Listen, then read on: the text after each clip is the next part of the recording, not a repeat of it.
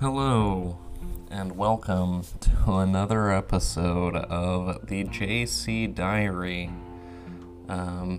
This is episode 20 of the podcast, and so I guess this marks season 3 of my podcast.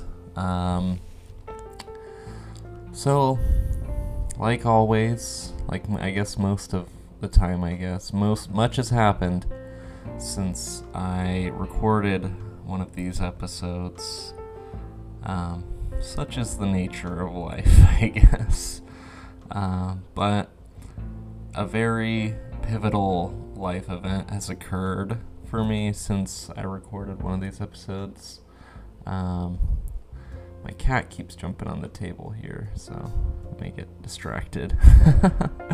But, yeah, recently I had a very personally traumatizing experience, and I know, in life, most people experience traumatic events in their life, so I don't want this to seem like I'm blowing it out of proportion, but I personally have not experienced,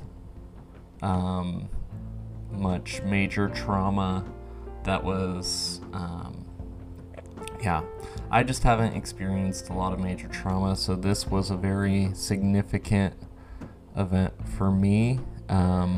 Like I said, I know many others have experienced much more difficult and challenging trauma that is so much more painful than what I experienced, but that doesn't mean it's not worth me sharing.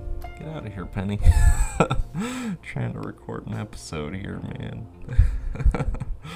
That doesn't mean it's not worth me sharing my experience, because it was extremely difficult and extremely painful for me to deal with and for me to go through.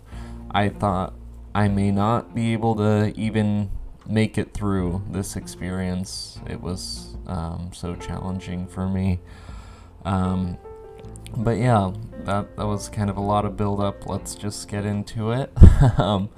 So a while ago I had an anxiety attack.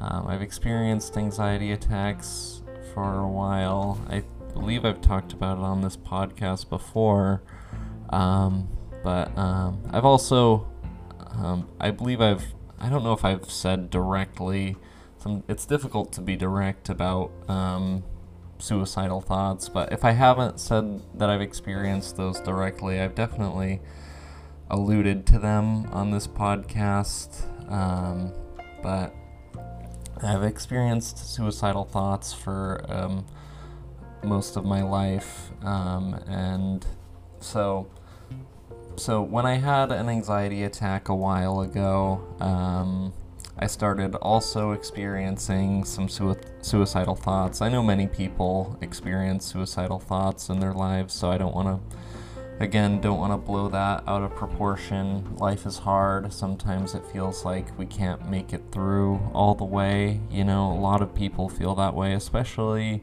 now when times can be so confusing and tumultuous. So, like I said, I don't want to make that any more than it is. I was experiencing an anxiety attack and suicidal thoughts. I was with Dominique at the time. Excuse me, I didn't want to overburden her with what I was going through because, come on, Pen. Because she experiences her own mental health challenges, and it's just, I've always believed that it's important to be cognizant of how your mental health challenges impact others. That's part of the reason I do this podcast, because I'm able to share what I'm going through, and anyone that is interested can listen, but they're by no means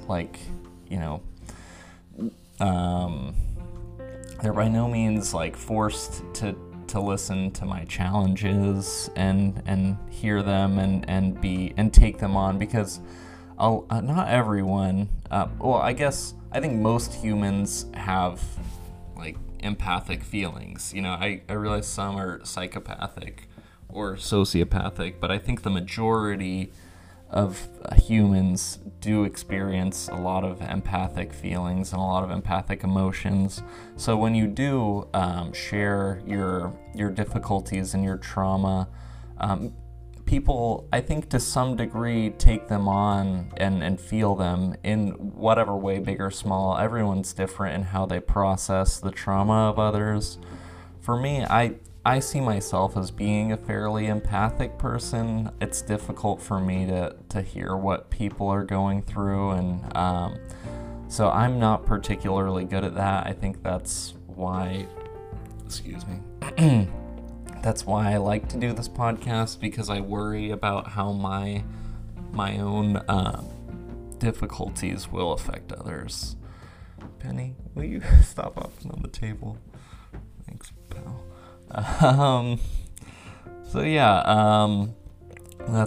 a big reason I do this podcast. But anyways, back to the story, back to what happened to me. All right, I've got to put her into her bedroom so she's not jumping all over the place. Okay, where was I?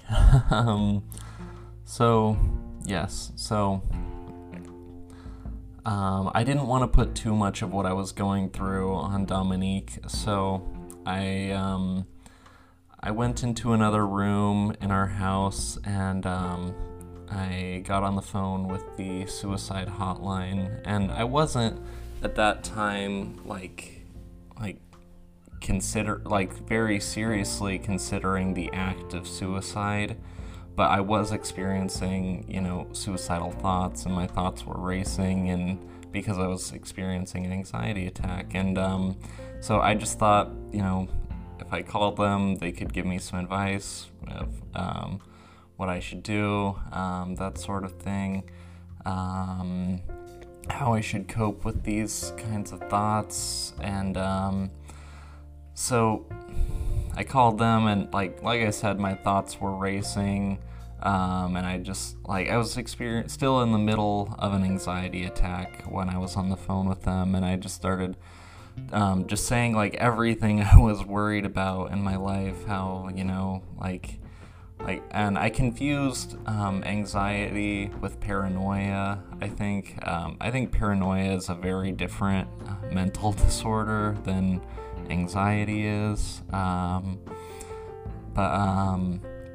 so I mentioned that I was afraid of experiencing paranoia while I was on the phone with the suicide hotline, and I was worried about that potentially developing into schizophrenia, because, you know, that happens. You know, if you experience paranoia, it can develop into that. But I didn't understand the difference between severe anxiety and paranoia. They're just not the same mental disorder, you know, at all. And so while I had thought that I was experiencing paranoia, it was just extreme anxiety. Because of that, you know, explanation of what was going on with me, she suggested, oh, well, maybe, you know, you should get a psychiatric evaluation. And so I was like, oh, that would be great, because then I would have a better understanding of my mental health and what's going on with me, and what the issue is, you know, why I'm experiencing these sort of why I'm experiencing anxiety attacks, why I'm have had suicidal thoughts for much of my life. So that sounded like it could be very beneficial. You know, Dominique and I sat down after that, after I had, you know, come out of the anxiety attack, and I asked her, I was like, well, you know, what do you think of that? And she, you know, agreed it could potentially help, and, you know, and that's a very, you know, seemed like a very reasonable thing to both of us to do, you know, just get a second opinion from someone that understands psychology and the human mind better than I do, because I have no formal education in psychology or anything like that. So I went to the ER at UT Medical Center and just explained, you know, that I was having suicidal thoughts, and they asked me, did I have a plan? And so what I didn't understand this at the time because I was still like I was in a state of like mild shock, and at like post-anxiety attack. And so when they asked me if I had a plan, I interpreted that as being like, did you think about a way to do it? And like, it's pretty natural in my mind to, if you're experiencing suicidal thoughts, just to think of a way to carry out that. So, but I think in their perspective, I think it was more of like, that question was meant to mean more, did you like formalize a plan? Like, did you leave a note? Did you get your affairs in order? They didn't say that at the time. They just asked, did you have a plan? And so for me, the plan was just like the thought of how that would happen. And so I said yes. So after that, they put me into, you know, like, they took my clothes, they took all my belongings that I had going in there. So they didn't really explain to me very thoroughly what was going on. They just, you know, they took my clothes, they took a blood sample, and then they put me in a room in the psychiatric ward of the hospital. And so I thought, like, I've never gone to a hospital to get a psychiatric evaluation. I had no idea what that would look like, what the procedure would be, you know, just no idea going in there, what that would be like. So I went in to the hospital, you know, they put me in the psychiatric ward, which at UT Hospital clearly does not receive much of their funding. It was a very scary environment for someone, especially for someone that is experiencing suicidal thoughts. You know, things like scratches on the walls, the paint was chipping. It was like, you know, bugs on the floor and just like a very unsettling environment that I did not feel safe in whatsoever. So that was it was very unsettling for me to be there. And so when I got there, it took a few hours because they were like busy, and you know, like, there's a lot going on in the world right now. A lot of people are going to the hospital, you know, because of illness and that sort, and you know, they were just very busy. And so when the doctor came in, you know, I was just trying to be considerate and of the other people that were going through stuff, and I was like, hey, you know, like it might be better for me to like do outpatient care. It may not have been the right decision for me to come straight to the ER. Would it be possible for me to just leave and go try and handle this in a different way? And he said, you know, like, you seem like a straight up guy, you know, I'm not worried too much about, you know, your situation, and we should be able to get you out of here in the morning. No, sorry, he didn't say we should be able to get you out of here in the morning. He did say, you know, like, that should, you know, he was just kind of unclear and unspecific, but he did say that should he indicated that should be okay. And so he just said he would have to talk to the nurses about it, that sort of thing. But then he left, and I was left alone in that room, like, wondering when is the decision going to be made? You know, when is someone going to tell me if I'm allowed to leave? What's going on? I was just very confused, felt very in the dark. I was experiencing very significant anxiety already, like going in there, and I went in there hoping to get a solution to it and realized, okay, this is probably not the best way to go about like dealing with my mental health situation. So after he left, I had already spoken to Dominique one time before I spoke with him, but it was just a very brief call, like, hey, I just got here, the doctor's gonna see me soon, that sort of thing, just very brief, a couple minutes, so after that, I was just, it was like the middle of the night when I went in the first place, you know, and so after I spoke with the doctor, I like buzzed the nurse and I asked, okay, well, is it okay if I leave? You know, am I okay to go? And she said, you know, it'll probably be tomorrow that till you can leave, and that freaked me out. I was like, well, why? You know, am I being held here against my will? That doctor, you know, talked to me like everything was fine and, you know, not a big deal. And so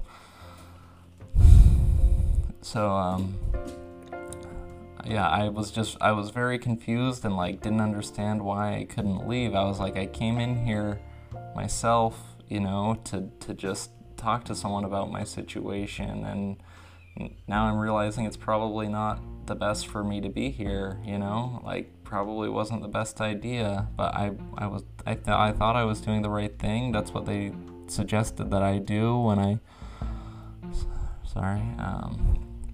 it's kind of difficult for me to talk about all this because I just got out of that facility a few days ago. I haven't even explained that situation yet.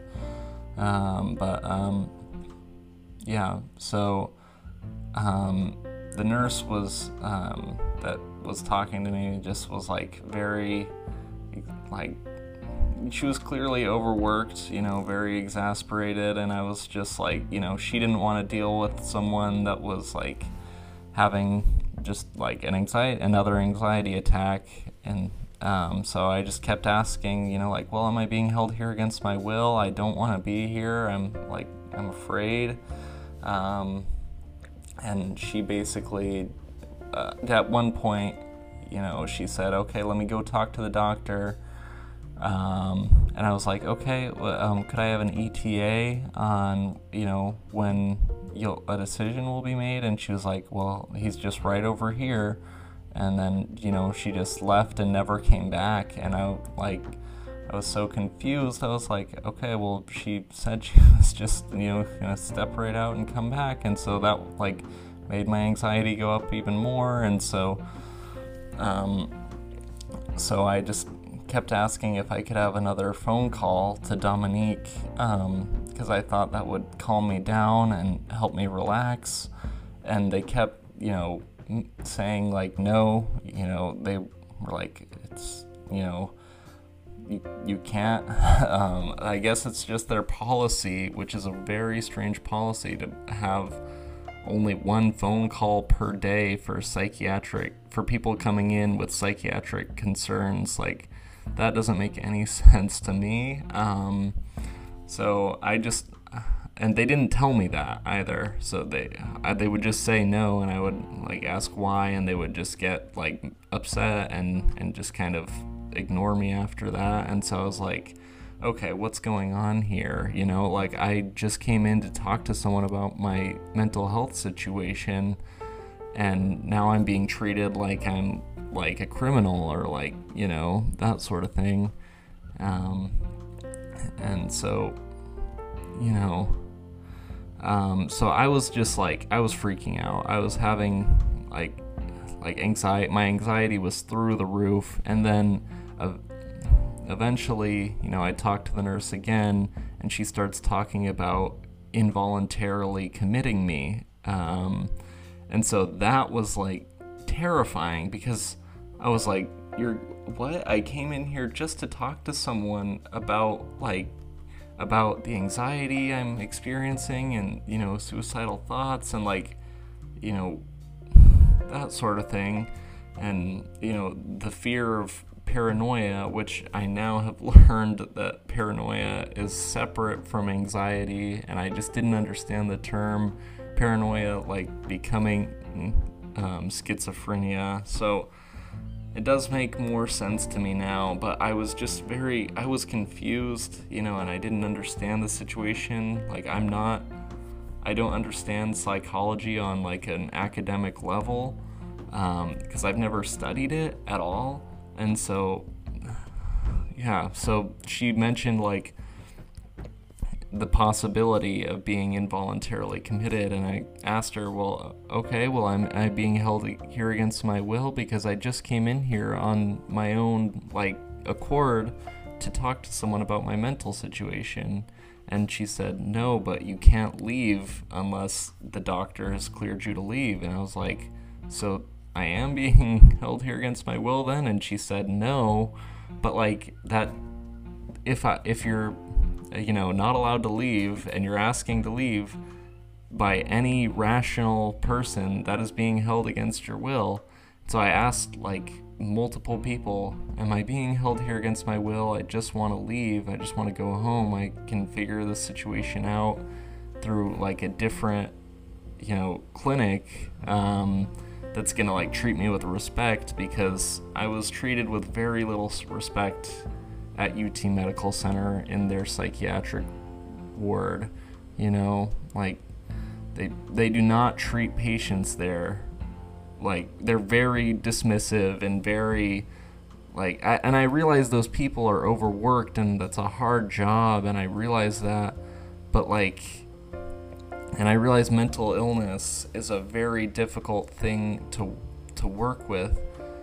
But I just wanted to leave, and I just wanted to go home, and I just wanted to be with, you know, Dominique, and I just wanted to feel safe, because I felt extremely unsafe there. And, like, you don't, as just someone who doesn't understand, like, the medical industry very much at all, you, like, when you hear that you might be involuntarily committed, you know, you start thinking the worst, you know? And, like, I think that's very fair when you hear something like that, because I had no understanding of what it meant to be committed, you know? I they didn't say when I would ever be released, if I could be released. And so eventually, you know, they came and like, they said, okay, you can have another phone call.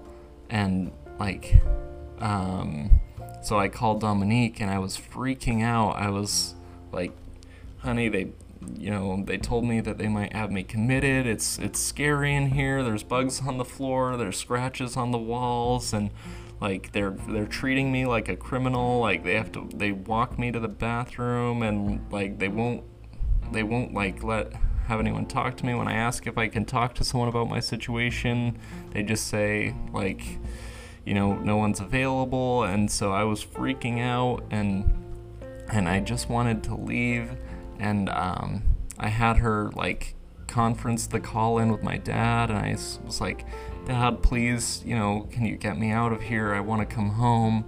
And like, just, you know, was just like having another anxiety attack, because it was a very anxiety-inducing environment. And I was just freaking out, you know, like, I didn't know what to do. And I was like, please get me out of here. Don't let them put me somewhere else, you know, because for all I knew, putting me somewhere else could have been a lot worse than where I was at the time. And I, you know, so I asked, you know, can you get me out? Please don't leave me in here, that sort of thing. Because, you know, I was feeling, you know, very alone, very scared. So, you know, they said, you know, they would do everything they could to get me out. And then a while later, you know, I had just been asking if I could speak to someone about my situation. And then eventually a nurse came in. I don't remember her name, but she came in and she said, "Did you want to talk to someone about your situation?" And like an extremely aggressive tone, and like they'd all obviously listened in on my phone call because she was like screaming at me and saying like, "I don't know, blah," and like, you know, I don't remember what she said because I was so like, I was still in a state of shock about the whole situation, and but I, you know, she just like yelled at me and was like, "I don't know who gave you the idea of whatever," and I was like, okay, you know, and they were like, "We're having you committed and to, you know, another facility," and so I just said, you know, okay, and that was like all I could say because like obviously, you know, at that point, it felt like I had like given up my rights, you know, as like a human. And so because like I had no intention of going in there and being committed against my will, you know, like I just thought I was gonna go in there and talk to someone about my situation and then go home. But so I, after that, I, you know, they put me in a cop car and drove me to a psychiatric facility that was full of people that were going through more severe mental illness than I was. And so that's difficult, you know, even that alone, just seeing other people's mental illness is difficult to cope with, and feeling like your situation is much less, you know, less deserving of treatment, you know? So that was very difficult to handle, but something happened, I think on like, I think it was after my first night of being there, and it's not like a small facility, but just by chance I was coming out of the shower while I was there, and my dad and Dominique and my mom were there, and they came to drop me off some things, and just by, you know, sheer luck, I happened to be right where they were when they walked up to the entrance. You know, they weren't supposed to come to the back entrance. That's not where you go, like, to if you're just coming to drop stuff off. So it was just sheer luck that our paths happened to cross right at that moment, and I started like bawling because like they're looking at me and I'm like, I'm committed to a psychiatric institute right now, and I was like, wow, how did my life come to this right now? So I'm just like, I'm crying, I'm breaking down, and they're just like, you know, I like they couldn't even hear me. I could barely hear them through the glass, but they just tried to, you know, comfort me and tell me like stuff like, you know, like everything's gonna be okay. And you know, my dad is a doctor, and he's a podiatrist, and he said like, you know, he had tried, and they told me this before I left, that my dad tried to get me out, but that if he tried to get me out, it would be a legal offense, and like they would, you know, he would be arrested, you know, for interfering with the transmission of a patient to a psychiatric facility. And so, you know, he did everything he could to get me out, and so I'm so grateful for that. But when I saw him, you know, he reminded me, you know, Jackson, you've been studying Buddhism recently, and like rely on that right now, and, you know, get to a state of like, you know, I don't remember exactly what he said, but he was like, if they're gonna release you, you need to be in like a state of, you know, peace. Basically, that was what he said. And so that message may be the only reason that I actually was released from the facility, because I realized, the people in that facility, well, a lot of them are really good-hearted people that care and want to help others, but ultimately, if I were to have just stayed there and allowed my feelings and my emotions to be what they were, because that's being in that environment is very traumatizing and hard to deal with. So I didn't want, and I didn't feel like I could be mentally or psychologically strong in that time. But Dominique also brought me a book called Siddhartha, which tells the story of the life of Siddhartha, who is, Siddhartha's life is the one that prompted the Buddhist faith. And so reading that book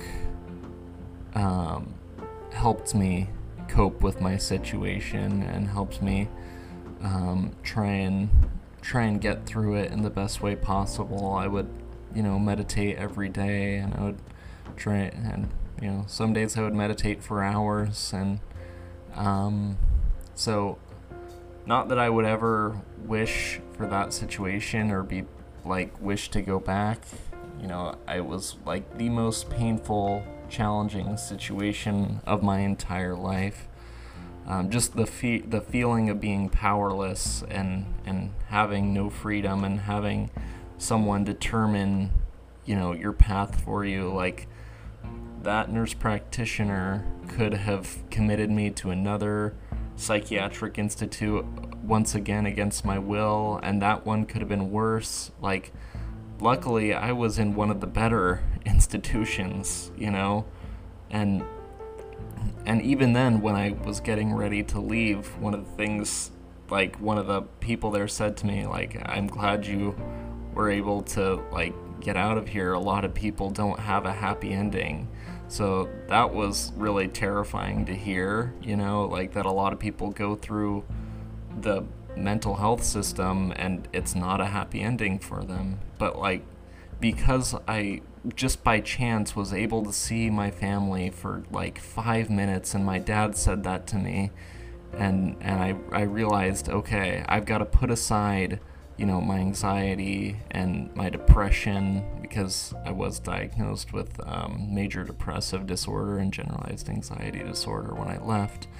And so I realized I've just got to put all of that aside for until they say I'm well enough to go. And so I just did everything they asked. I read, the material that they gave us, and some of it was actually very helpful and very insightful, and I do plan on further, studying that material to, to improve my psychological situation. But I want to do that in a state that I am living on my own free will. And I did study it there as well, I did everything they asked. They suggested walking laps around the facility and, meditation and good sleep and, eating and that sort of thing. And taking medication was a big one. And right now I know, my thoughts are racing and I probably sound somewhat manic, but it's a lot for me to reflect on this, and it's very difficult for me to reflect on this time, because it was very recent. It was only a matter of days ago that I was released. So I tried everything I could to suppress the issues that were going on with me, and I tried everything I could to just seem like everything's okay, so that they would, release me back into my life and give me my freedom back and not commit me to another psychiatric facility that had the potential to be even worse than the one I was in at the time. And, you know, a lot of the people in there had their own very real, like, mental health psychiatric issues. Like, a lot of the employees, I think all of them had, not all of them, of course, but many of them, like, had attempted suicide. And I had never personally gotten to that point. I've lived with suicidal thoughts much of my life, but most of the people there had their own psychiatric issues. At one point, the nurse practitioner there was like, "I imagine this has been a very humbling experience for you." I was like, and I didn't say this, but in my mind, I was like, "Yeah, it's been more like terrifying and difficult and challenging more than humbling." You know, I feel like, you know, there's a lot of things in life that are humbling, but this is terrifying. And like, I'm being held here against my will. You know, like, it was shocking to me that a medical professional would tell someone who's like experiencing suicidal thoughts and depression, like, "Oh, this is a humbling experience for you." You know, and like, and I have thought before, like, I probably have some narcissistic tendencies that exist within me. So as like someone who has studied in psychology, maybe that's what he was seeing. My dad has said before that, you know, that he thinks he has narcissistic tendencies. And so it would make sense to me that I have some of those as well. So I don't know, you know, the whole thing was extremely scary and difficult, and for a lot of the time, you know, they didn't tell me when I was going to be released. I didn't know if I was going to be released or not. So yeah, it was horrifying, and I feel like I barely made it out of there. And one of the things that they do in the facility is like push medication, and I do realize that a lot of patients that go in there really do need medication. I know that, but for me, I didn't want to take any medication because I was like afraid of how it would have, you know, affect me and that sort of thing. But they just push it and like and they kind of, you know, in like subtly say that it might be a longer process without medication.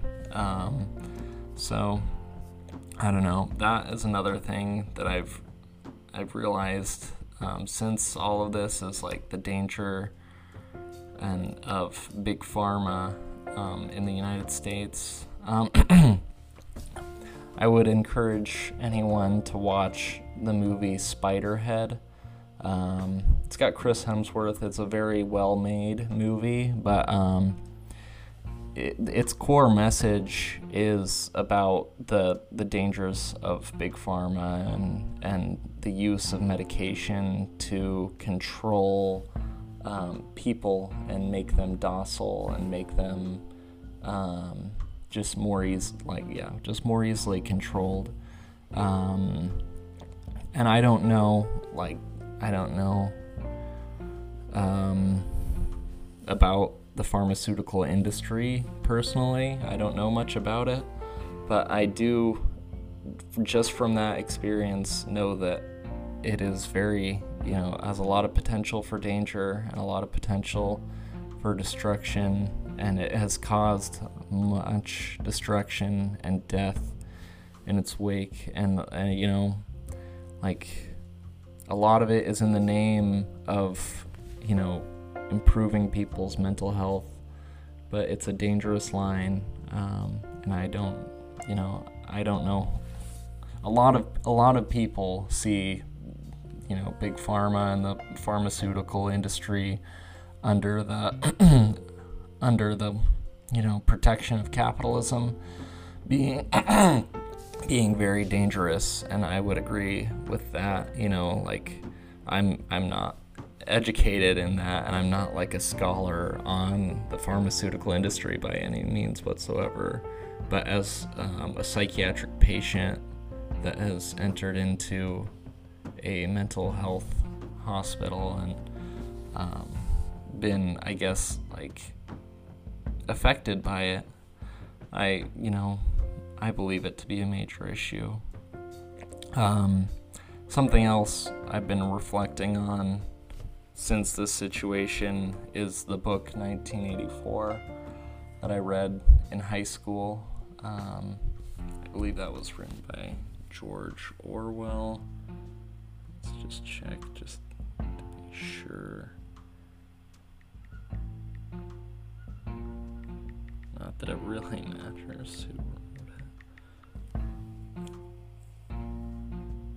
it. Yes, George Orwell, that's right. Also author of Animal Farm. And so George Orwell was clearly a man that understood, had a very deep understanding of the nature of mankind in a way that I think few humans really understand. And he pioneered a lot of very critical thinking about the nature of mankind that I think has shaped a lot of the way people think in a lot of different ways, because, if you're hearing this and you live in the West, there's a very high probability that you've heard of 1984 or Animal Farm or both. But both of those stories are written in cryptic ways, and not everyone has the ability to understand the metaphors that are being conveyed by George. But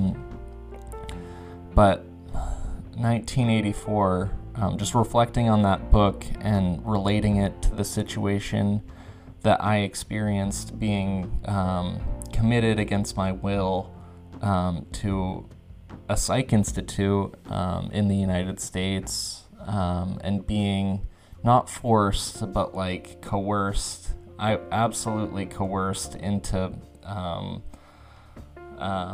taking medication that I voiced many times. I did not want to take medication. And there was one woman that was like, yeah, if you don't have to take it, if you don't want to. And we had a very nice long conversation.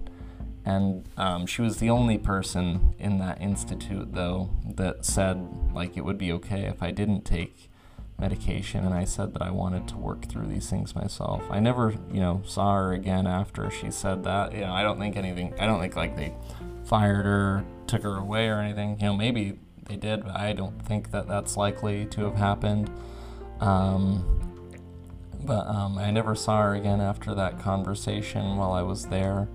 But, I would imagine there's a very real possibility that they reprimanded her for having like told me that it was okay that I don't take medication.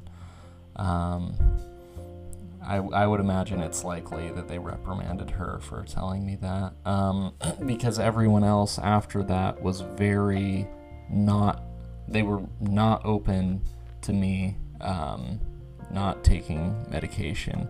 We had a whole meeting with some of the other patients about why it's so important to take medication. They would ask us do you have any reasons that you feel like it's you don't want to take medication, and all they would do is just shoot those ideas down. They would that was their only goal,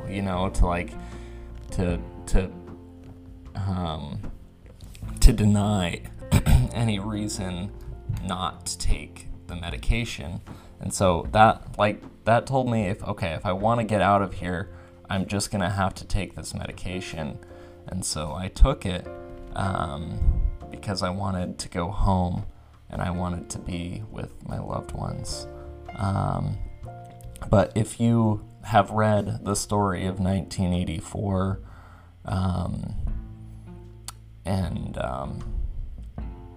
If you've read the story of 1984, you know that Winston, the main character, is always being watched, and he's always being surveilled by Big Brother. Big Brother is like a metaphor for, you know, the command and control nature of society. And I believe his name was Winston in that book. I haven't read it since high school. But, so, yeah, Winston is the archetype of free thinking and the desire to live and be authentic. That is his character. And I've always personally held authenticity to a very high standard, and I've always cared very deeply about the need to be authentic myself, and I've always valued people that are authentic very significantly. So, you know, basically in the story, Winston struggles to be authentic, and he struggles because the world and Big Brother suppresses, you know, authenticity and free thinking and that sort of thing. That's just the way it is in the dystopian reality of 1984.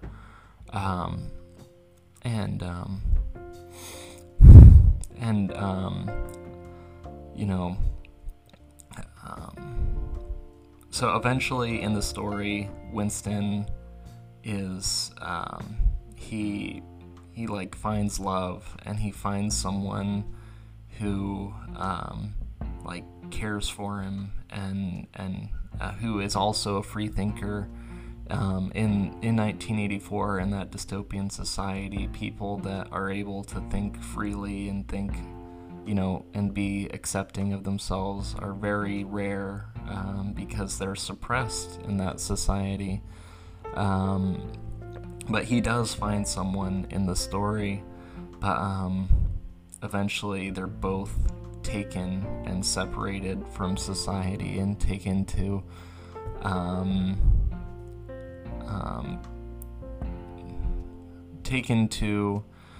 a facility, you know, and they're tortured, and they're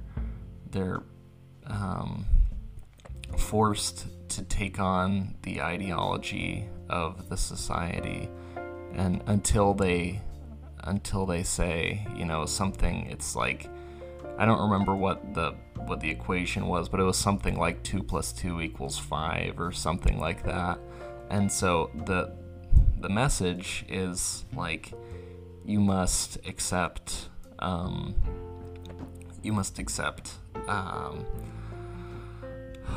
excuse me. You must accept like Big Brother and the will of greater society rather than your own will and your own free will. And they torture Winston until he's willing to accept that. And at the end of the book, he comes out of the facility and he's freed, and he never sees his lover again, you know. But at the end of the book, he's like, I think he's sitting in a cafe and just saying, I love Big Brother, which is like, I love society, and I love like all the forces that manipulated him and that sort of thing. And says how he perfectly believed it, and I think that with the, thank God we came into the information age, with like, you know, the internet and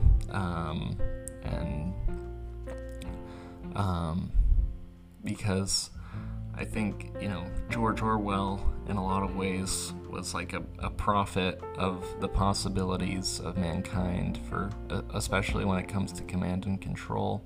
And that was a lot of what made Apple successful in like like in that legendary ad campaign that they had, like, this is why 1984 won't be 1984, because of the ability for humans to share their own messages and their own wills on the internet, and these like external forces are very limited in how they can oppress people, because the message of free thinking and the message of the love for the will of the self is so powerful and so difficult to suppress. A lot of external forces are getting more and more sophisticated, and we may eventually enter the age of the lack of free will. I hope not, but like, I think that there's a lot of forces right now in the world that are trying to eliminate free will. I don't know if that's true. I'm not like I don't really study macro society by any means, but I do fear that, I fear that day. And what allowed me to escape that facility and escape my fears and my anxieties and my depression long enough to be released was the realization that we are in Samsara right now. That is, Samsara is just the state of things, really. And when you understand that you're in Samsara, you're able to look at it differently. This is all, in the teachings of Buddhism. When you're able to realize that all things fall away, nothing lasts forever, and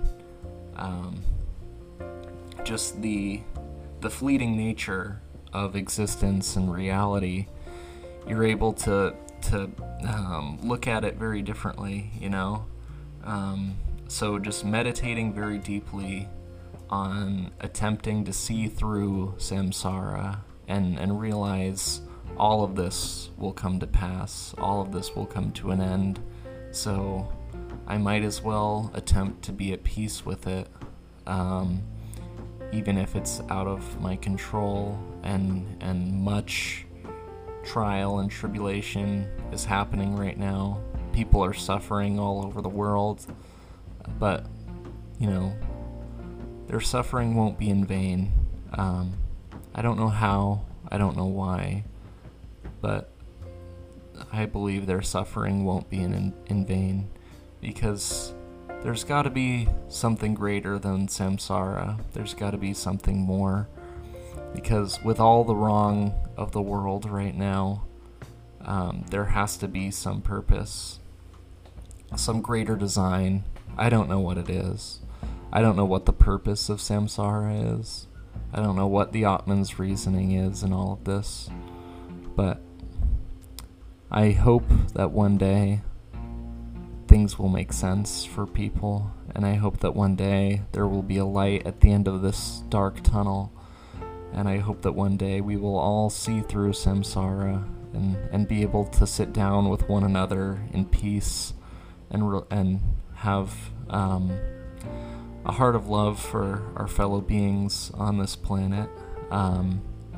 We may be a long way from that. We may be decades, we may be centuries from that state of peace, that state where we can all sit down with one another with compassion and understanding and forgiveness. But before, there's always, a storm before the clouds separate.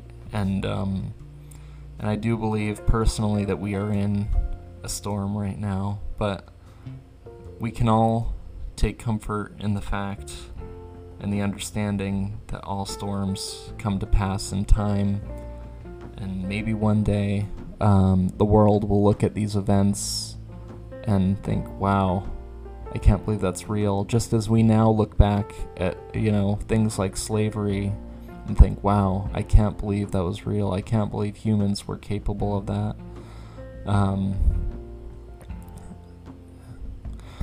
So I think it's just important to have hope for the future, have hope that our successors are wiser than us, have hope that they make decisions and lead mankind into a direction of compassion, because I feel for a lot of people, and I know, like, a lot of people feel that compassion is leaving from the world.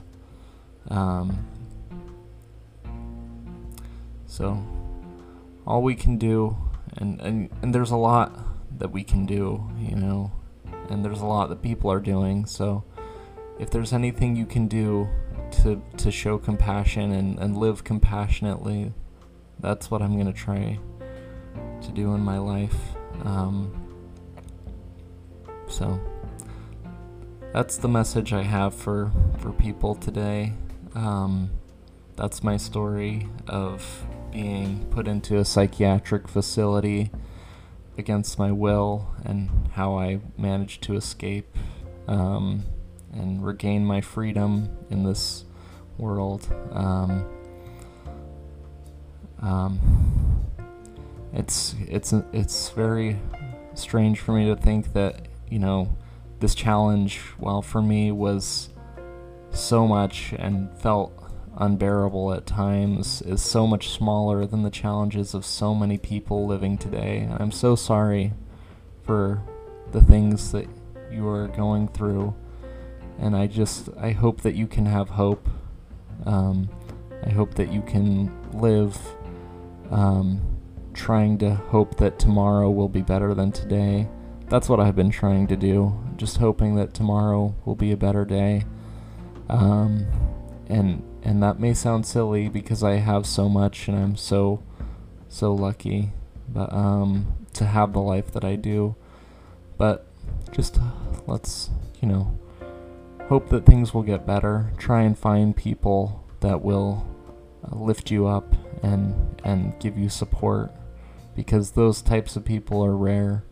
It feels like right now everyone's just trying to do what they can to survive themselves, and not everyone, but many of us are afraid. I know I am terrified of this world that we live in. Personally, that's, you know, part of the reason I've experienced, you know, suicidal thoughts for much of my life. But, you know, I'm finding hope every day. I'm finding reasons to be here and to live through Samsara and to see through Samsara. So I hope you can do that as well, and I hope your challenges won't be too much for you. Just know that there's always a reason to keep going. There's always a reason to keep walking forward through the darkness. That's what I believe. Maybe you've lost that, and even if that reason is simply for the fact that maybe one day you could rediscover that there is a reason, that is enough, I believe.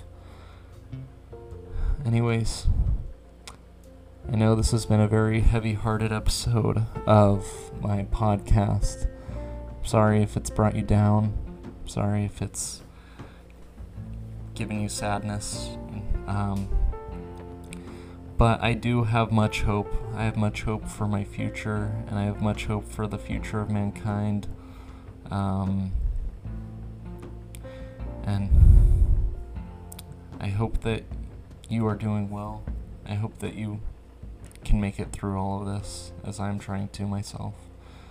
But that is all that I have for today. Take care of yourself.